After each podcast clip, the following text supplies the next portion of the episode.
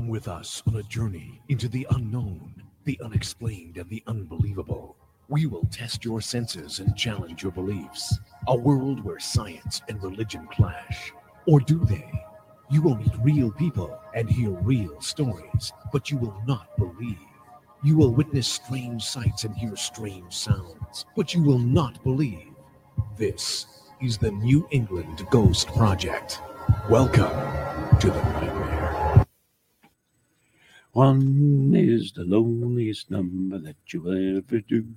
Two can be as bad as one. It's the loneliest number, so it's the number one. Good morning, everyone, and welcome to the Valentine's edition of Ghost Chronicles Morning Edition. And I am Ron Kolak. And with us, of course, is the Professor Lou Blasi. And I still got to change that name. Blasi. It's so Blase. Yeah. Oh, it's, okay. We both agree. Let's come up with one. That's fine. Yeah. Anyway. And joining us now is my favorite running psychologist. I don't know what she's running from, but she's here. Dr. Kim Lannon. Is that two in or one in? Two. Oh, I don't know. I can change it. Also today. Why did you spell my name wrong? I probably did. Also joining us today, we have a special in-house guest. We have Rocky Raccoon. Wait, can you put him in the camera so people can see Rocky Raccoon? Yeah, look at that. Rocky. You know what? I absolutely hate little dogs. Oh. They make a good football, and that's about they're all good for. God. Stick a stick up their ass and use them for a mop. That's about all they're good for. You had some anger issues we need to work out. I have no anger issues. Yeah. I have no anger issues. Stick a stick up his ass and punt him. That's nice. No. What? Stick him and use him for a mop. Punt him just for punting's sake. They don't like me. I don't like them. I love dogs. Dogs are fine, just as long as I don't own one. I'm not a big small dog guy either, but Rocky's cool. I agree. That's because he's attached to me. Right. Like, well, look at, he almost kissed me coming in, didn't he? He's kissing me now. See? There you go. So he doesn't hate me. Yet. Anyway, Dr. Kim, I have so many questions for you. I've been storing them for 100 years. 100 years? Yes. Since you saw me last week? Probably. Okay.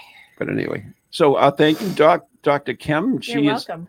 She is. Can you gently pull that mic towards you a little bit? Oh, she's annoying. I told you. I'm annoying, or he's annoying. Everybody's annoying.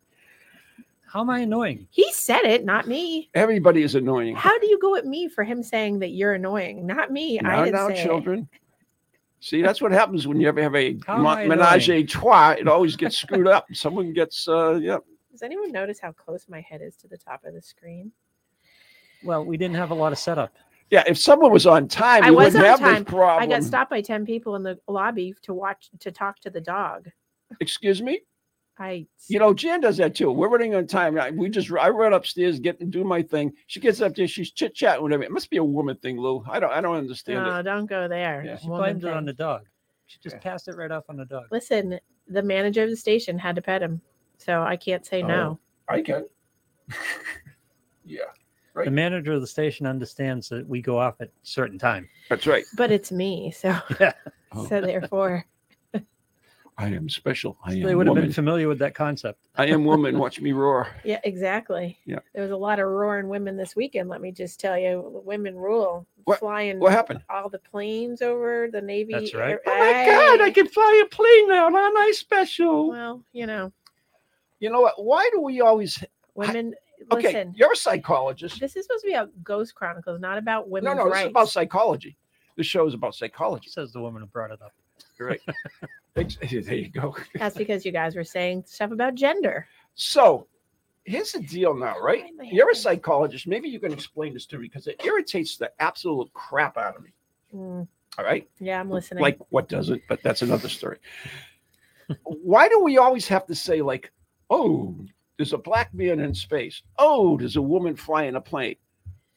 You know what? If we're ever going to be like one society is what we're supposed to be, what this country was built on, then it's just us. You know, they're first one-offs. They haven't been done before. You haven't had 5 women fighter Navy jet pilots. It doesn't really matter. What does it really matter? Well, it matters when you say 5 men did it.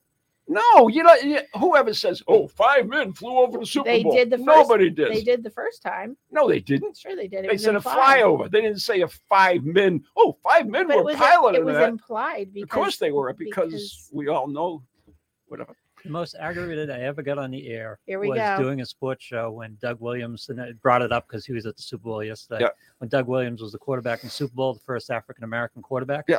And I'm doing a show, and I get a call from a guy who's getting on me because I didn't mention he's the first African-American quarterback. Why? I said, he's a quarterback. That's all I'm thinking about. It's he's football. A good quarterback. That's all. He's in the Super Bowl. That speaks for itself. Didn't cross my mind. Isn't that what we're after? And, you know, we always like to do that to people. Look at Sammy Davis Jr., right? He ran with the Rat Pack all the time, right? Yep. And the Rat Pack really liked him. And they stood up for him in a lot of things.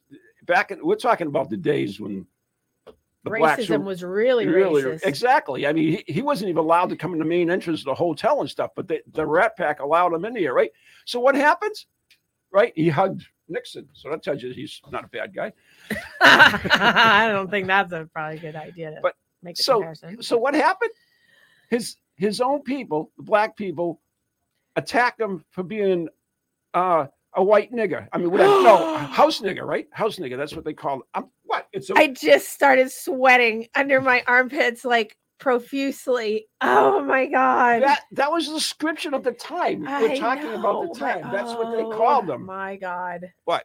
I literally just had a heart attack. I think my throat just closed and I was like, oh my God, I can't believe you just said that. It's not wrong. I might have avoided it, but it's not wrong. I would have avoided that word, but hey, keep going. It's your show. I know, and they use that term. That's the term they use. That's what I'm trying to tell you. In other words, it's historically accurate. Right. I don't know why. Why have we gone to that point now? When you just said it, history. Okay. First of all, I don't know how we got onto this, but second of all, it was just shocking. It's psychology. To me. I know, but it was just shocking that you used the word in this very socially psychological PC environment of the world that we're in. That's not what white people say anymore. There was. He didn't say it. He quoted. There was a liberal college professor, right? Yeah. That pull up, Ron. Should I really pull up? He's going for the okay. No, just be careful on where you're going with this. Make your point. There was a liberal college professor who was teaching law, I believe it was, and my details, but law, something that was prominent. And he quoted a case, and it was this case of a woman, and she was also black, and it was a case. And so he wrote in the thing, the thing is like a woman, and he used the word, oh God, this is why they, why she was suing, because they used the word that she was and C and I think N. Okay. Thank God you didn't use the C word. He used the word C and N. This is like a liberal house person. He got fired. Yes. Why? Because that's his job. He was teaching.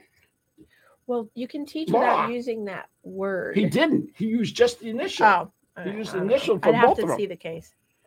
And so he got fired. But we are so much excited, like we can't take criticism.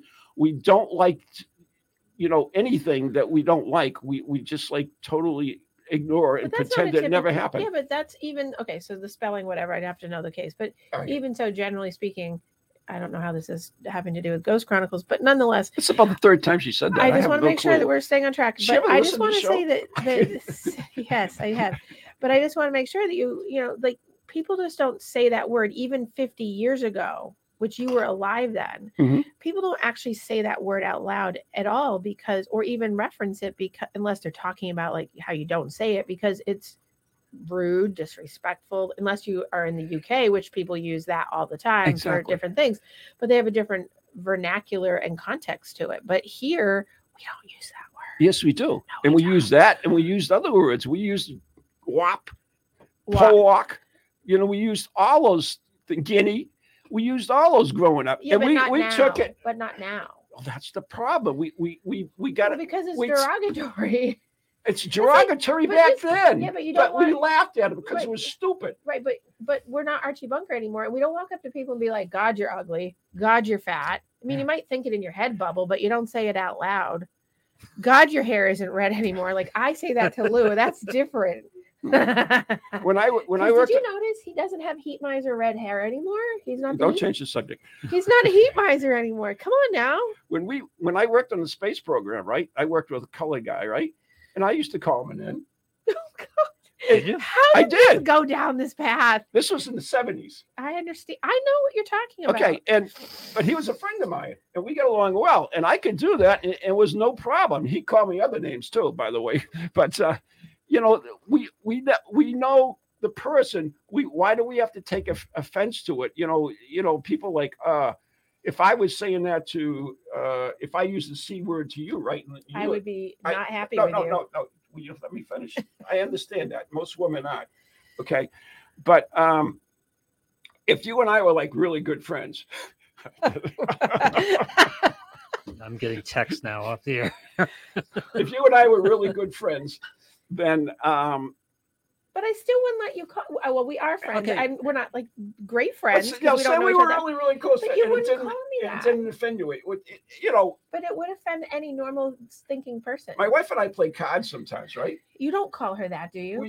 I could say anything I want, and she could say it to me because we know that it comes. But that's in a just jokingly. But that's not, in a coupledom. But in generally speaking, right? We're talking psychological. You want my opinion? I do want your opinion. Okay, so I'm giving. Your opinion. So I'm trying to understand within the context of your marriage. Okay, right. You know that's totally a separate show. We're talking in the context of the grand scheme of life and like how. And you talked about equality and all those things. Right. We're trying to be this right. Then we take some of those words have to come out of the language, social psychologically, because those. Community wise and socioeconomic wise and socioeconomic status. Yeah, but it doesn't work that way. But that's how it's working right now because that's the way that people are trying to equalize. So if you take those, rude, demonstrative, somewhat consequential things that come down the pike about who people are as people and identifiers, we're trying, especially in psychology, we've gone away from labeling people. Just like even the only reason why we have to diagnose someone is because that's for billing. We try not to say, oh, that person's depressed because that's Bob. It's not that person's depressed. That's Bob. And Bob has depression. We don't just label them with something. Right. Okay. So it's about labeling so that we take labels off the table so that it equalizes it so that people aren't marginalized and minimized and made to feel crappy, so they have to act out on it. Being part of a culture and a society requires that you read the room, and context is important. Yeah, if you get a buddy, we're supposed to become a socialist city. I mean, Chinese. We all wear the same clothes. We all think the same thoughts. Yes, it is. It's not about socialism. It's socialism. It's controlling thought. No, it's controlling your mouth from being rude. You wouldn't go into Home Depot and nothing but a Speedo either, but that's... Some people do. I know, but it's like they're idiots. They're idiots in your opinion, but they might be acceptable. They're idiots. But they would be told that they have to put clothes on to come in, though. Yeah, well, not at Walmart, but that's another story. Again, read the room, just... You got to meld into society. If you have a relationship with somebody where you can wear a Speedo and nothing else, fine. Have at it. We don't have that relationship, just so you know. No thongs, no Speedos, no mesh. No C words. No N words. Okay. What do you think, Rocky? He's sleeping. He's bored. Bored as hell. No. Is there any text that we have to deal with? No. Okay, thank God. Just for me, personally. Oh, sorry about that. Did you get in trouble? Probably. No. Anyway, so I've been doing this long enough. I can ride the storm. So I wanted to go first of all. Are we switching gears into like the real topic now? No, it's psychology. I told you this whole thing is about psychology. Okay, well, you made me sweat off the first one, so let's go. I wasn't prepared for that out of the gate. Let's see. Everything's going to be cake from here. Who knows? Oh, I don't think so. It's Ron. We're talking about Ron. I don't know how much far more afield you can go. Anyway, not so, that's a challenge. Ron. Psychology. Psychology. I want to know a little bit of how you became a psychologist. I mean, I took psychology in college. I had a couple of courses in it. That doesn't make me a psychologist. No. Okay. Although it could, because not really. I have such a logical brain. Oh boy. Anyway. Yes. So what is your question? So how did you become a psychologist? I went to school.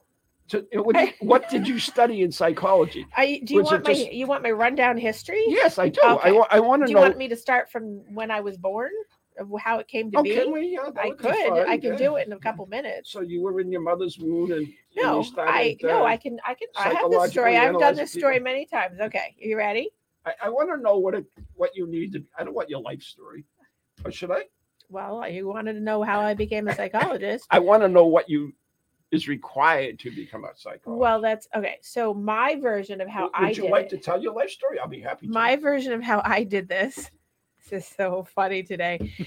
I was a gymnast, so I'm going to give you a little backstory. Okay. So at the age of 11, I decided that I was going to become a psychologist because I had a great mentor in my professional stuff, because he was the first really sports psychologist that was really acknowledged in the country, and he was one of my coaches / sports psychologists. So that was back in the day.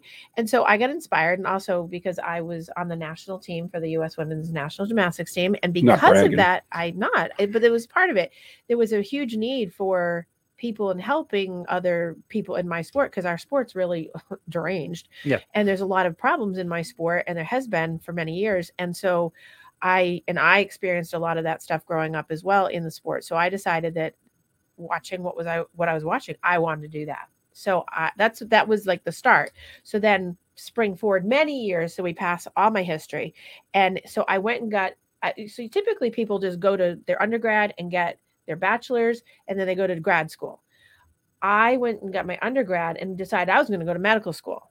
And then I decided after I started that, I was going to do something else because there's a longer story there, but so anyway, I ended up going a little bit longer path, but inevitably it took the same amount of time. It took me 12 years from beginning to end. And I did multiple master's degree in between so I could work and build a career and get licensed so I could start my practice early. And I've been in practice multiple masters in what? So I have a bachelor's in psychology, a master's degree in mental health counseling, clinical, a master's degree in clinical psychology straight with a specialization in sport and PTSD and addiction. And then I got my doctorate degree, and then I went on and got lots of extra certifications that required extra schooling. And that was 12 years. That's impressive. Thank you. Yeah. Thank you. Did I mention I graduated out of a four-year school in one? A four-year school in 1 year? Oh, did I mention that I graduated high school when I was 15? 4.0. Did you average? Did you know that I graduated high school when I was 15? Anyway, thank you. So, and this is fun. And a lot of we can. Hey, I can do mine is bigger than yours. Sure, anytime. Usually the two of you are going at me, so this is fun. Did you work on a space program? No. Okay. No, I didn't. Did you judge the Miss America contest? No, but I was Miss. Did you work in the Harvard Pelham Appeals Board? And I was Miss Massachusetts. So yeah, and I was top five in the. Wait a minute. You were Miss Massachusetts? I was back. What year? 1997, and 1987 was Miss Teen. Thank you very much. Miss Massachusetts, 1997. All kinds of stuff is coming out. 1997. Did you know LaToya? LaToya who?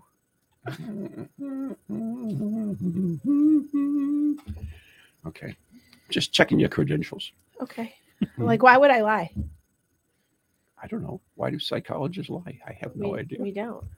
She's probably giving out information. No, I would never cast upon you. You were about to give us something else? Nope. I don't know. He lost my train of thought because he questioned my credentials. I would never. Because I'm getting all kinds of good stuff now. You knew that about me. I didn't know. Well, he was doing his is bigger than mine. So when he said, "Did you judge Miss America?" No, but continue. But I did judge the Miss Teen. Had the big Miss Teen, not Miss Teen USA, but the Miss Teen Universe pageant that was in Hawaii back in 1989. Ooh, I like that. I like that. And I got so burnt laying out on the beach for 30 minutes. Why? Because you're pale as a... Because I'm Irish. Vermont Irish. I was brutally red, and it was quite something for the live airing of the show. That was awesome. Do you know they actually put a rule in the Miss America contest judgment because of me? No, I do. There's a Ron rule. Okay, what is that? I'm not going to get into it right now. But, oh, no, you can't just bring it up. He's not allowed in the backstage. I cannot.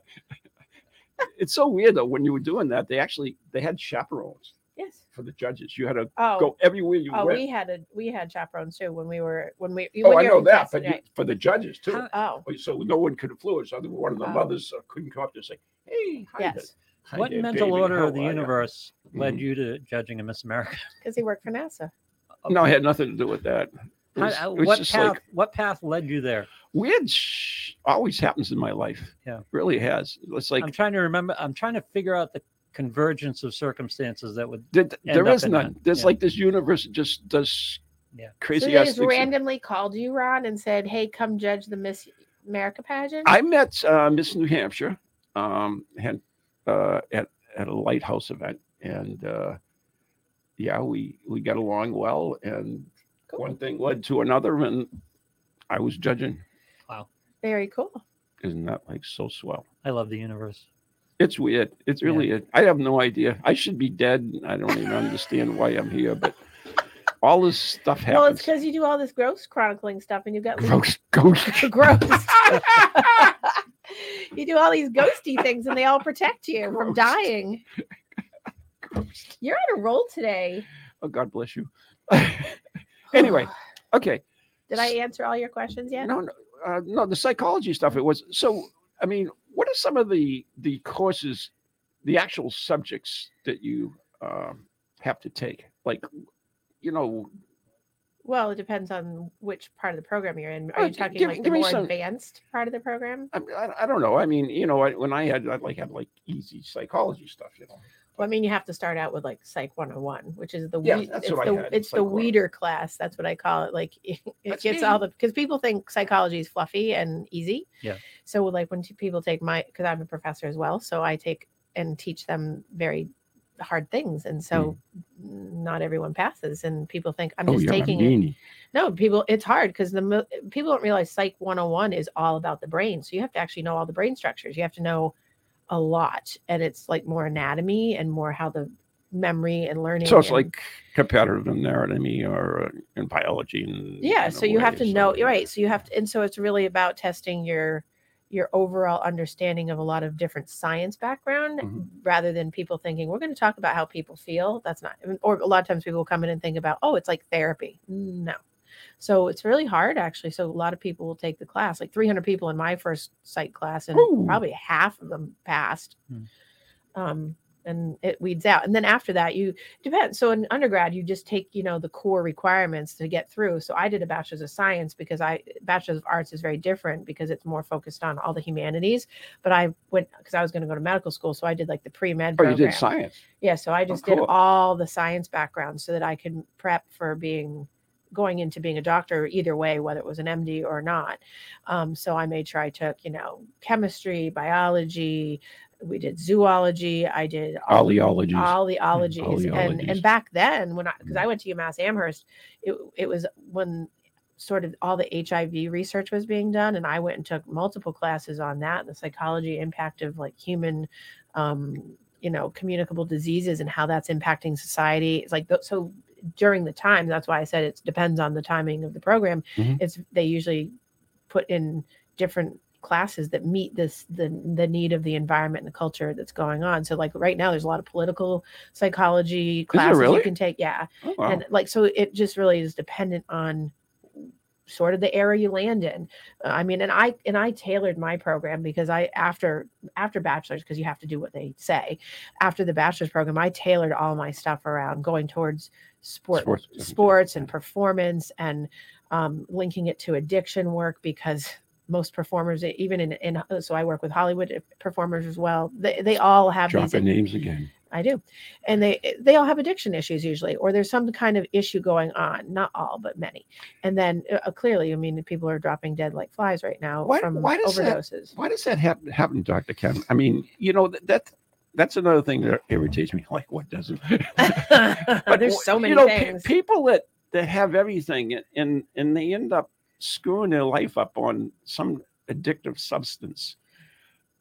Well, I mean, what happens to them? So I can tell you. So what I can say is, because it's very common. Unless specific cases. Right. No, I know. But so really common, you can say it happens in the sports world at the high end all the time. Exactly. And in Hollywood performers like actors and actresses.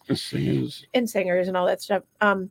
The environment is so wealthy. That's one of the things. The environment's so wealthy in terms of money, mm-hmm. but also access and resources and people partying even at young ages. That's why you get a lot of young actors coming up through. If they don't have good parents around them in terms of watching what's going on, that have their kids' best interests at heart and who gets around them. And so that include like athletes, even football players, like, you know, yesterday, there's tons of football players that have good handlers with people like me involved or other people besides their agents, because agents sometimes really work hard at just making the money and they don't care. They get involved with people that are living a very fast life because there's money. And unfortunately, the money drives a lot of what goes on, and then it influences. And the lifestyle is quite fabulous. I mean, you can be 17 years old and 18 years old, not when you're playing football or big sports, just because if you're in college, you can't do that. But the wining and dining and the travel and the fun things, and you know, you work 30 days out of the year. But why, if you get all that, why do you turn to drugs or alcohol? Because the resources are there. You can. Because it's there and it's so normalized, and if you don't have people around you saying that's not normal. That's so sad. That's, and a lot of people don't, mm-hmm. if you look at like cases like Lindsay Lohan, who I don't know personally, but I know her story really well because I use her in case studies all the time about or you look at Britney Spears. I mean, this poor girl was mishandled over her career by her parents and her family. Macaulay Culkin, the same thing. He was mishandled all the time. Who's the one who sang the song from The Bodyguard? Whitney Houston. Oh yeah, that's another sad story. Right, too. And her daughter too, right? Yes, yeah. Bobby, her Bobby Brown, her daughter died the same way. So, but Whitney, and if you watch her documentary, you can see that people blame her husband Bobby Brown for all that stuff, but actually Whitney had a major problem psychologically and in terms of her life and her self-esteem and her surroundings and her growing up. Like community and demographic area that contributed to the problem. And then she came into the wealth and the fame, and she didn't really want the stuff that she was getting in that way and didn't know how to manage it. And she had a lot of people telling her what to do and pushing her around. And then one thing led to another, and it was easy to blame Bobby, but Bobby actually, if you watch her most recent documentary, really tried to get her away from all that, and it just wasn't working. So, she had an inevitability, just like Kurt Cobain, the same thing. I mean, there's so many people. Look at Janis Joplin and Morrison. I mean, they all have these issues. Yeah, it's a shame. It really is. I mean, it's like I don't know. It's no coincidence. Many of them are 27 years old. There's a death range because it's psychological ability to handle the access. Right. Exactly. Yeah. I mean, you don't see, I always say you never see an old heroin addict, right? Nobody makes it, right? So it's usually in their 20s and 30s, people die. You don't have people who are heroin addicts make it, there are no old heroin addicts. There just aren't. What about Emily? They can start old. They can start old, but they don't, if they start in their late teens, early 20s, and they're in anybody, it doesn't matter who they are in terms of high up in the echelon of socioeconomic status or on the bottom of the floor, they all tap out very young if they're still using. So how do we judge, and you judged me earlier today. I did? What is normal? I judged you. How do you judged me. Okay. You told me you can't use the N word. That's just directing you. That's not a judgment. We didn't say can't. We said shouldn't. Oh, really? Right. Okay. It was a guide. Oh, yeah. So how do we judge normal? In other words, you don't. You don't. So normal isn't, as many people around me would say, normal is a setting on a dryer. However, there is a bell curve of socially acceptable things that you can fall into, and you can choose to or not. And so the bell curve is the middle of the most of us, and then you've got like one standard deviation away or two standard deviations away.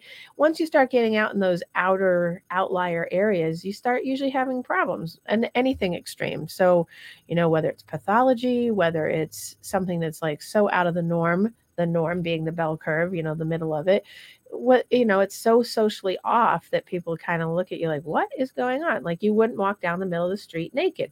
That's a problem. But maybe you would, but that would be like three standards. Some people go to a nudist colony. Well, and that would, but within the context of the nudist colony, which like I grew up in Vermont, not a word, and there's multiple nudist colonies. I figured he was going to say something. Okay. So I wasn't on a nudist colony, yeah. But there was, you know, in the context of their colony, it's normal, whatever that is, right? That's but, reading the room. Right. But it's not normal to go in the middle of New York. Well, I won't say New York City, because it is normal to be naked in New York City, but it's Florida, not anywhere in Florida. Right. So it's not normal in Lawrence, Massachusetts to walk around naked. It's definitely not but normal. In Pelham, it's okay. Yeah, not normal Pelham. It's normal to walk around the studio. No, I said it's definitely not normal around the studio. No, no, it shouldn't be. So it's contextual. So and it fits with the time. Like you're not going to run around waving a gun, right? Because why? Because that would be a problem. Because not because you don't have the ownership of it, not because you didn't get licensed for it, not because you don't have the right to carry it, but you don't walk around waving a gun around. Why? So the question, which is really what this show is about, of course, is a lot of people have paranormal experiences. And a lot of people say, well, they're crazy or they're nuts because they have these experiences. Now, who is judging who here? In other words, are the person who have these experiences normal or the person judging them normal? Well, that's kind of a very broad question because it's, again, context. Because if you take me out of it and I'm not a doctor that does this for a living and you're just having two people talking about it, we're going to come from different contexts of opinions. So we're perceptually trained by our upbringing, by influences in our environment, all those things around us to say, oh, we don't believe in that shit, or we do, or that's crazy, or, you know, so whatever we're brought up in. And a lot of times people are raised, you know, very specifically around religion and but so, like if you go down to the Dominican Republic, I talk about this all the time with like my classes because I have a lot of people from Dominican Republic. Their whole culture is believing in the spiritual world and for the most part, but yet they have the religious background that you would think of that wouldn't think that, right? But then they combine and they have their match. So, so when you add me back in, I have, like, for myself as a psychologist, I always have to know the culture that someone's coming from to know whether or not they believe in that or not. I don't ever judge someone for, the only thing I have to do is I have to be careful that once someone starts talking about seeing ghosts and seeing or hearing spirit or being a medium or all those things, I have to make sure that their context is appropriate. In by appropriate, I mean it has a basis and background where that would be normal for them to come from, like we were just talking about the bell curve, versus people who start hearing voices and actually start having delusional things that actually might be psychotic because they have like a urinary tract infection as an older person, or they have psychosis induced from like a medication, or so I have to know them really well in like an intake or over a couple days of history taking to go, oh, that person actually isn't really hearing things because they've done this since they were a child. They have a UTI. I mean, So that's the thing that I know I didn't understand, which is amazing. I know, but you know, when we just saw that case, the horrible case, by the way, of the mother that killed her three children and tried to commit suicide, right? And she had postpartum depression. Okay, now. From the old school, what we would always say is, you know, I suck it up. You know, that's, you know, you got postpartum, suck it up. You know, we wouldn't drug the shit out of them. But I also wasn't aware that some of the symptoms, and correct me if I'm wrong, because you are far more knowledgeable in this subject than I am, is that some of the symptoms is you can hear voices, you can hallucinate, you can do it. So these are real things, and that they're real to that person who's experiencing them. And they're happening internally to that person, absolutely. So they're not just perceptual. They're actually, we know that the brain chemistry changes, and some women are way more prone to postpartum depression, and some women aren't. And not everyone has it, clearly, but postpartum depression is like on a continuum. It's mild, moderate, and severe. And clearly that woman had severe depression. She had severe postpartum, and it got into psychosis, and they knew that she had that, and they were treating her for that. And she wasn't supposed to be left alone. I don't know the case in terms of her personally, but I just know the cases of postpartum depression. Yeah, that's what I'm talking generally. When you have psychosis like that, she should have probably been medicated and in a hospital till she cleared from it, because it had been so severe, and she had an 8-month-old. It takes a lot. And what happens is women who get to that point, which is not really common to get to that point, mm-hmm. They go into like a fugue state where they have no idea what's going on. They know something's wrong. They're hearing things, like they can tell you about that in the moment, but after the fact, there's nothing there, because the brain shuts down and just goes, snaps. And so that sometimes you'll say, "Oh, I can't believe she can't remember that," or "I can't." Well, they are, because the brain protects itself from, So after they're done with their postpartum depression, then they don't remember what happened during the. If they have psychosis, a lot of times when they have psychosis, and in the cases of the extreme of like this woman in Duxbury who mm-hmm. murdered her kids, she probably, just anecdotally knowing, she probably won't really remember a lot about it, and she'll keep it as if she'll talk about it probably as if they're still alive, but as if they're distant and they don't visit, like she'll probably keep that going, because that's what the brain will do. Let's talk about that for a minute and pare it down to a paranormal experience. Right. In other words, this woman had major problems. We can go into it all we want, but she had major problems, right. And that basically explains it. In a normal paranormal experience where you would see something or hear voices, right. or whatever it was that you considered paranormal, people, I think, are going to react three ways. One way is to accept it. It's like, well, I heard that, I saw that. The other is someone like me, probably, who would reason it away. Mm-hmm. And then there's the others that, I don't know, aren't necessarily, are just going to refuse it. Unreasonably refuse it. In other words, no, that can't happen. I'm not accepting that. Right. No, that's what you're doing.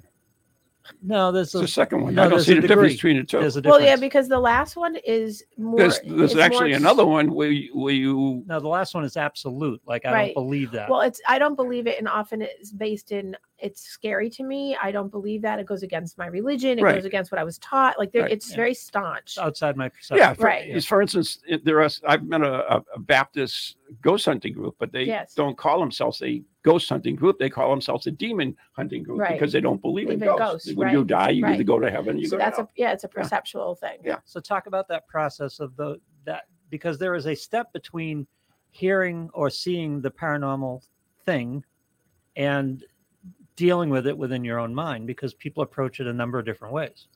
Well, so again, a very broad general sweep on that is because if someone is like your friend that's a medium that I've met before, that right, she's able to talk about it. She knows how, she's fostered the skills. She knows how to talk about it. She knows when she can shut it off. She keeps herself grounded and based to earth, so to speak, and she doesn't lose herself into it. So there's people who lose themselves into it because either they don't understand what's going on, or they're afraid of it themselves, or they don't know if they talk about it, what's going to happen. There's so many pieces. But how do we judge ourselves on the scale, whether we're too accepting, too denying? You never judge yourself. Skeptical. You never, ever judge yourself. You are always being judged by somebody else. I know, but you're not really judging yourself. You have to. You can't. Because you're getting stimulus in your brain and you have to reason with it. Well, you have to be, most people that I have either worked with that are not psychotic and have the actual skill of being mediums or whatever they want to call themselves, they have a way of grounding themselves in reality. They know the difference. They have figured it out. Even as kids, they have figured out what is real, what is not. They find someone to talk to about it, or they keep it to themselves, and then eventually they can work it through. But the common denominator I have found and is that they are just grounded in reality. It's reasonable, rational, and realistic. Those 3 R's I always use for everything. They know that it's not something that's like psychotic. They can talk about it. When it's psychotic thinking, when someone's hallucinating or someone's delusional, they don't typically have the insight to be able to tell you about it and stay sort of on the self-observing ego. They are joined and talk about it as if it's like real and happening to them, as if they're in the experience, but not in the same. It's weird. It's like, it's not in the same. Whoopi Goldberg comes to mind. It's not in the same way she was in Ghost, right? She was outside of it, but inside of it. That's not typical, right? It's more about the person who is hearing or seeing or feeling and intuiting. They're separated from it, but connected, if that makes sense. Does that make sense? Sure. Okay. The only thing is with a lot of mediums, and it is they all contain a little bit of self-doubt, and this is because of the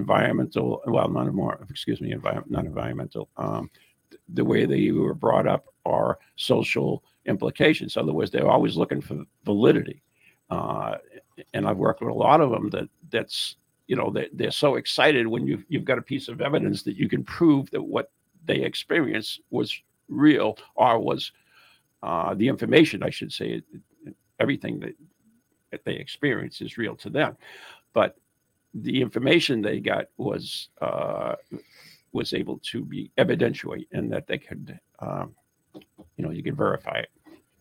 So, anyways, when we do a haunting, investigation, there's two factors in an investigation. One, of course, is the environmental factors. What is there in the environment that affects what's going on? And second, of course, is the part we're talking about, which is the psychological part of it. So sometimes that balance isn't there. You don't have the environmental aspects to verify the psychological aspects of it. So that's I can't say the word. Conundrum. Yeah, conundrum. Yeah. I know, Rocky, I woke you up. I'm sorry. Rocky, it's a big word for me. I know. But so that's a problem. How do you, as a person who experiences this, deal with it? Well, okay. So when you talk about it, the first thing that comes to mind, because I use it, and when I teach my class, I use the, remember the show Paranormal, whatever it was, with Ryan and his crew from down in Pennsylvania. Ryan Buell. Whatever his name was. Ryan Buell. I can't remember his name. But he had a show. I use this as an example to teach my class about what you just asked about, like, how do you know what's real or not, right? Mm-hmm. So he had an episode called Six. Do you remember that episode? I try not to. Okay. Well, it was very fascinating because it was so psychologically driven, because they really banked on pushing it out a couple series long, like a couple shows long, because it turned into this demon. He ended up calling it a demon. They're always demons, right? That would follow him. But in all the other shows he did, it was always something psychological to the person that they were visiting that was having the haunting. He would evidentiary find that it was real and experience to the person, but in fact there was something psychological going on within the family or within whatever. So it was very unusual or rare that they would find this thing. Mm-hmm. But in this one episode that continued over 2 or 3 series, it was called Six, and the revisiting of Six, and then whatever. And the show sort of fell apart after that, because psychologically, I think it pushed a lot of people. Hi, boo boo. I think it pushed a lot of people's buttons for whatever reason around the fact that was this really real? Because he got all freaked out, and certainly they took a lot of lyrical license, in my opinion, on the show to like really exacerbate it to make ratings and money. Uh-huh. But that I'm trying. But I think that, so to explain it, I think most of the time in my experience, when people have come in and talked to me about their experiences, that it's psychological, and not in that they're hearing things, but I think that there's stress going on. Something's been, or they've had a loss and grieving really long time, or it's a complicated grief thing, or it's a trauma thing, or something has exacerbated their awareness and their intuition. And unless they are in fact considered a medium, and if it's just like a layperson coming in, then there's that psychological factor that goes into it. And those are the environmental pieces that have somehow triggered them to feel or to experience something in a different way than the normal of us. We have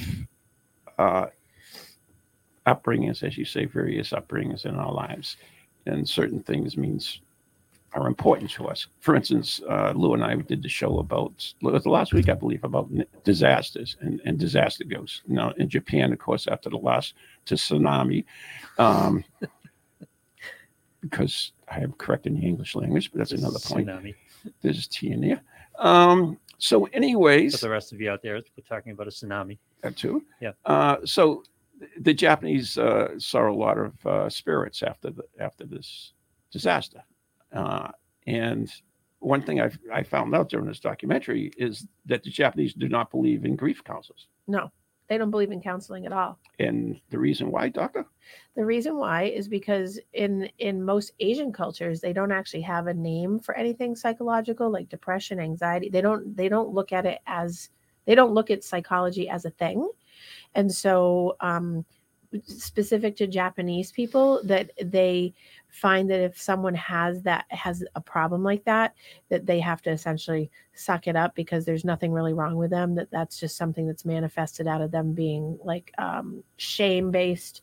They didn't do enough for their family. It becomes very much about, because they're collectivist society, they're not individual like we are. It's all about how they haven't pulled their fair weight or fair share in their community and collectivism. And so therefore they're falling apart, and that's not accepted there. And so therefore they don't have any names to go by to name it anything. It's just about burying it in shame and guilt and putting it under the carpet. You're saying that in general,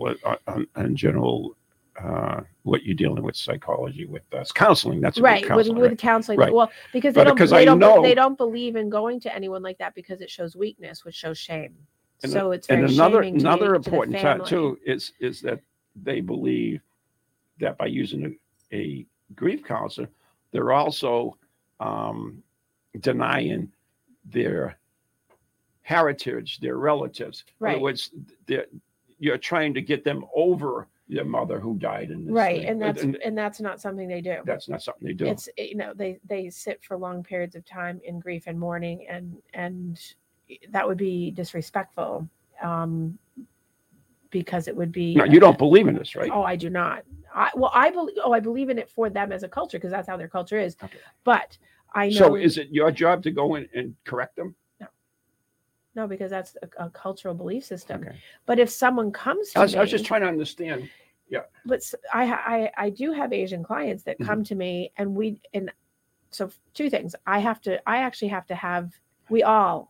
whole APA, American Psych Association, requires us all, no matter who we are, white, black, purple, female, male, whatever, we all have to have specified training to work with specific cultures. We have to know it. We have to make sure. Oh, really? Oh, yeah. I wasn't aware of that. Yeah, you have to have cultural diversity training, and it's not just like 2-hour course. Like, you have to go through hours and hours. You have to have it re-updated because you have to know what happens. And if you don't know something about a culture or whatever, you're supposed to actually refer the client out or not accept them as a client if you don't know how to work in that cultural context. Yeah. So, because it's good ethical practice. So that was my first thing. So second of all, so I do have a large number of Asian clients that are younger generation and not typically, they were born here, they weren't born there, but their parents were born over wherever, and they are more likely to seek out help because they've been acculturated into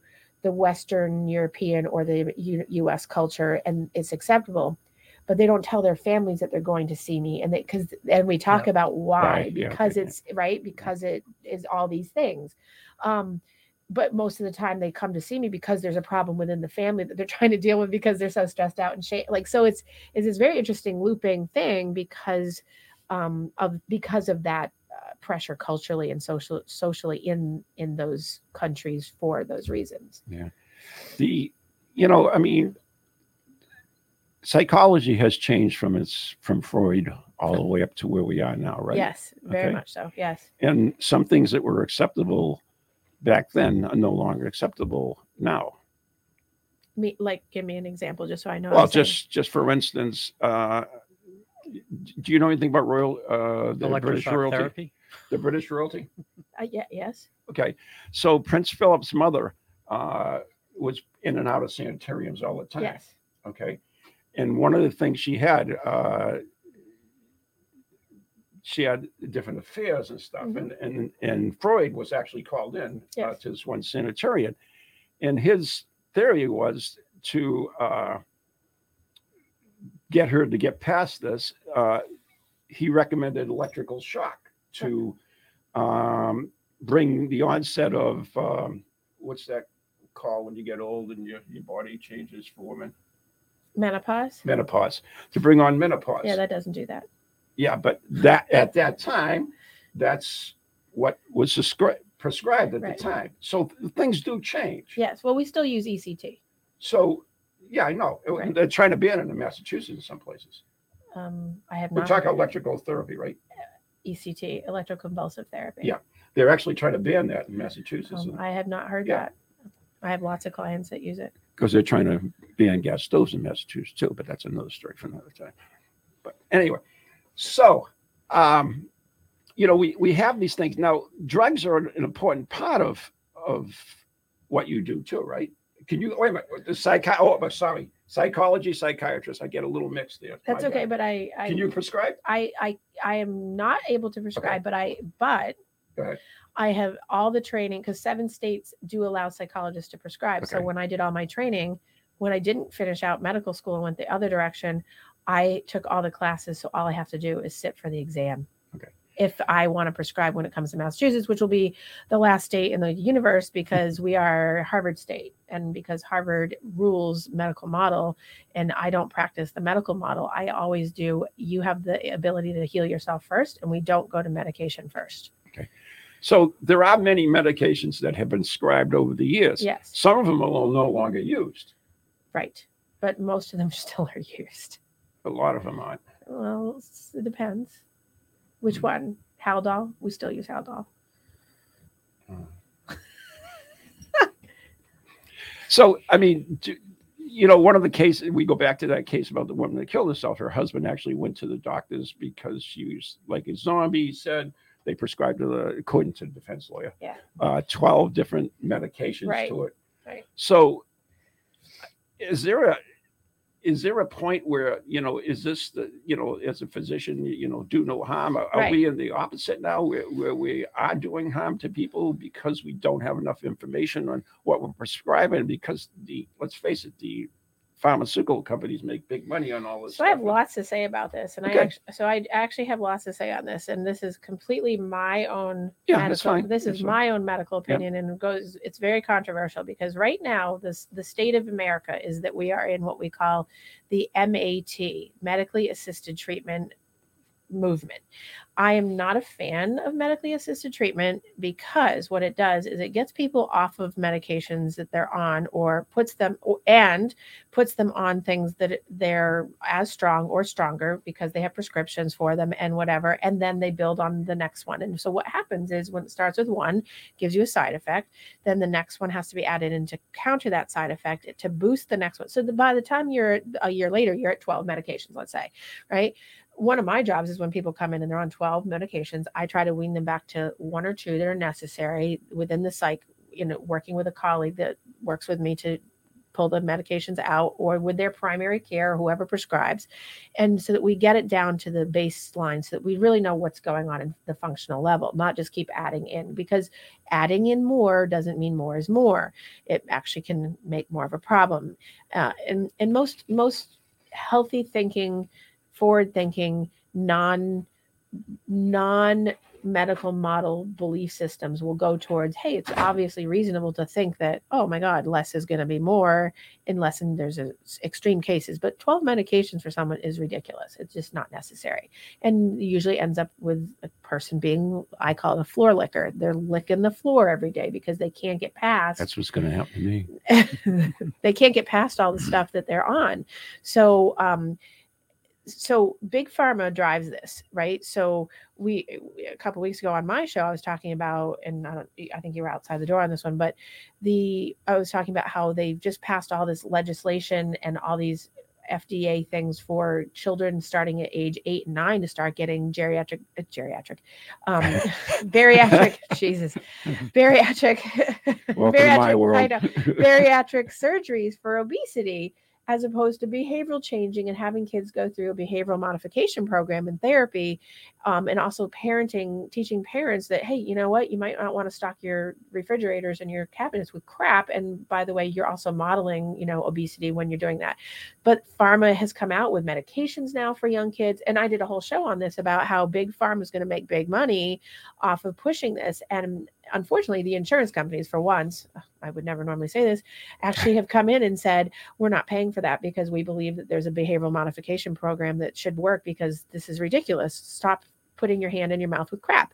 So who knows how long that will change, because some lobbyists will make sure that the insurance companies get on board and pay for it. But it's the same kind of concept. So I am not big pharma. I am not about doing that. We all have the ability in almost all cases to heal ourselves in mental health conditions, minus schizophrenia and bipolar, because they are genetically loaded. They are just genetic. You can't escape them. If you are schizophrenic and you actually have an episode where you're psychotic and you break, you are not going to function well without medication of some sort, because you just become so unable. Mm-hmm. Those are rare, those are rare cases for that to happen. But, and you see people walking around blissfully downtown Lowell, just down the street from here, unmedicated schizophrenics. And, they can't, they're on disability. They can't work because they can't function. But by and large, medications, like the woman that you were just talking about, the woman in Duxbury that strangled her two kids and then jumped out the window with her third.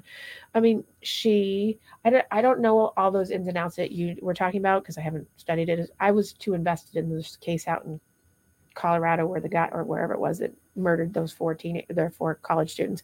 Oh, yeah, the criminal case, the forensic guy.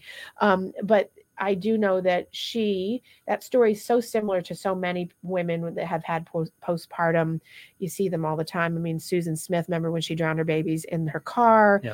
It's medicated. They were medicated and they shouldn't have been left alone. But also, you shouldn't leave anybody with babies when you've got the kind of medications I do hear she was on, right, allegedly, because I just wouldn't do that. Like if you've got, and so my really good friend works in addiction for women and children, and she works in a sober home, and I call it the anti-sober home, because every single woman that's in that program is on sleeping pills, make you up pills, they're on everything, and they're floor licking all the time. I'm like, this is not a sober home. This is just a pharmaceutical MAT program for people.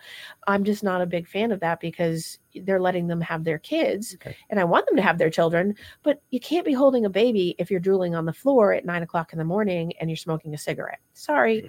So, there's some problems with the system. Right. Absolutely. So we are getting down towards the end. The one thing I do want to, if someone has a good condition, and it does no harm, but it's against the norm, how do you handle that? Like what? Like if they're like a serial killer inside, but they're not murdering anybody? Well, for instance. No, they like to sit around the house in a Speedo. Yeah. But they're not hurting anybody. I don't care. So, for instance, when orbs are a big part of the paranormal. People love orbs, right? Yes. And people will show me, and I hate orbs, by the way. But people will show me an orb and they'll say, okay, this picture of my, poor Lisa, I always bring her up. This is my nephew, and see the orb on his shoulder, that's his grandfather. It's not like saying, okay, that's a ghost, that's a grandfather. So what's your thoughts? Now, I know that orbs can be produced in so many ways, naturally and everything else, can be produced. Well, whatever. I'm not going to go through them. Most of the people know about it. But this is not that process I talked about earlier. It's not my job to tell that person, if they believe that that's not correct. It's not like they said that's a ghost. They said that's a specific person. If that person is getting comfort or something from it, it's not my job to tell you that. I don't, if it, as long as it's not hurting that person, they're not acting out on it in some way that would impair their functioning or my functioning or society's functioning, You can believe the orb is a jumping unicorn. I don't care. Right. I mean, I was at a dinner party. This is funny. I think it's funny. I was at a dinner party like 14 years ago, a really good friend's house. And it was right in the first, right around the first part of my relationship when I was with John. It was so funny. And he didn't know them, but I knew all these people, but I didn't know a couple that was coming. And she was claiming to be a medium. Mm-hmm. 4.5 hours. Claiming. Yeah. Well, I say this because we literally had 4.5 hours of just sitting at the dinner table. And all she talked about was orbs, but she was talking about the orbs around us. And I think John, my husband, was like, what are we doing? And so it was like one of his first exposures to some of these friends that I had. And he was like, this was horrific. And when are we going to McDonald's? Oh, that's, you know. But we did 4.5 hours, but everything was like the fleck of light around the candle had an orb, and then someone took it. Like everything was an orb. And so in those cases, I kind of just be like, okay, you're impacting me and I want to go home now. But generally speaking, I mean, hey, as long as it's in psychology with anything, whether it's an orb or whatever, as long as the person's functioning, they're going to work, they're going to school, they're not losing family members, they're not crossing over into murdering cats and dogs and people and, you know, and doing, you know, bad things or criminal things or whatever, then whatever. Like I said, jumping unicorns, I don't care. Yeah. Most people don't. I mean, that's their thing. I mean, if someone wants to come in and say they believe in something, anything, mm-hmm. whether it's politics, religion, that's not my issue. As long as it's not getting in the way of them functioning. If it's getting in the way of them functioning, then we'd work on it. But, you know. Unfortunately, we have to wrap it up, mm-hmm. sadly enough. It was so much fun. Well, after the first 5 minutes, evidently. But anyways. That's your fault. I don't find it a fault. Oh, see, here we go. He's so contrary. Open conversation is what we need. We had a good time. Exactly. And that's what this whole country needs is we need conversation. We need to accept people for who they are. I have a penchant for meeting people. When I meet people and everything else, I don't remember them. Again, I remember when I talked to them. In other words, I understand their stories. I think there are appearance a lot of times I don't understand till after. I remember Cannon Rocky, you know, it's like she was over my house one time, and I had known her for a long, long time. And she just happened to have a low-cut thing. I said, oh, my God, you have boobs. I just realized that she had boobs because I had never thought of it before. And you have no filter, apparently. Anyways, we do have to wrap it up. Could be worse. Yeah, on because it would be so normal for me to walk in a room and be like, "Oh my God, you have a penis." That would be really weird, right? Well, for showing it would be not weird. It would be okay. You're right. Eyes up here, buddy. Anyway, oh my God, we're going to end the show. And on a serious note, if people do have problems, if they do have things they're worried about, what should they do? Well, they should reach out to someone that they trust, or reach out to a counselor, or reach out to someone in, you know, if they have a community person or resource to them, certainly a doctor like myself or someone in the field, or they can go to their pastor or their favorite person, who, you know, somebody that's going to be neutral and give them good advice. That's like not just, oh yeah, I believe in it with you, or just collude with them. That's not a good idea. Yeah, right. Exactly. For those who are having suicidal thoughts, there is a helpline. There is. Which is? Do you know the new number? Is it 988? Yes. Yep, 988. Yes. So don't be afraid to call. It's all confidential. And trust me. And they won't lock you up. We love you. There are people out there. God created you. And God can't make mistakes. So we're all good. Anyways, thank you, Dr. Lannon, for being with us. Lou, thank you, and tune in next week. Good night and God bless everyone.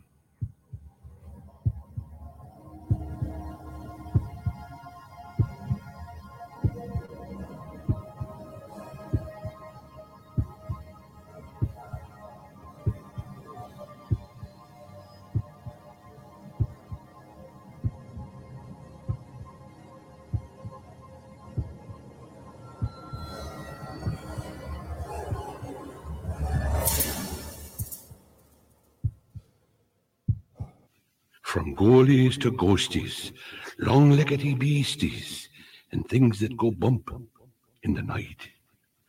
Deliver us, good Lord,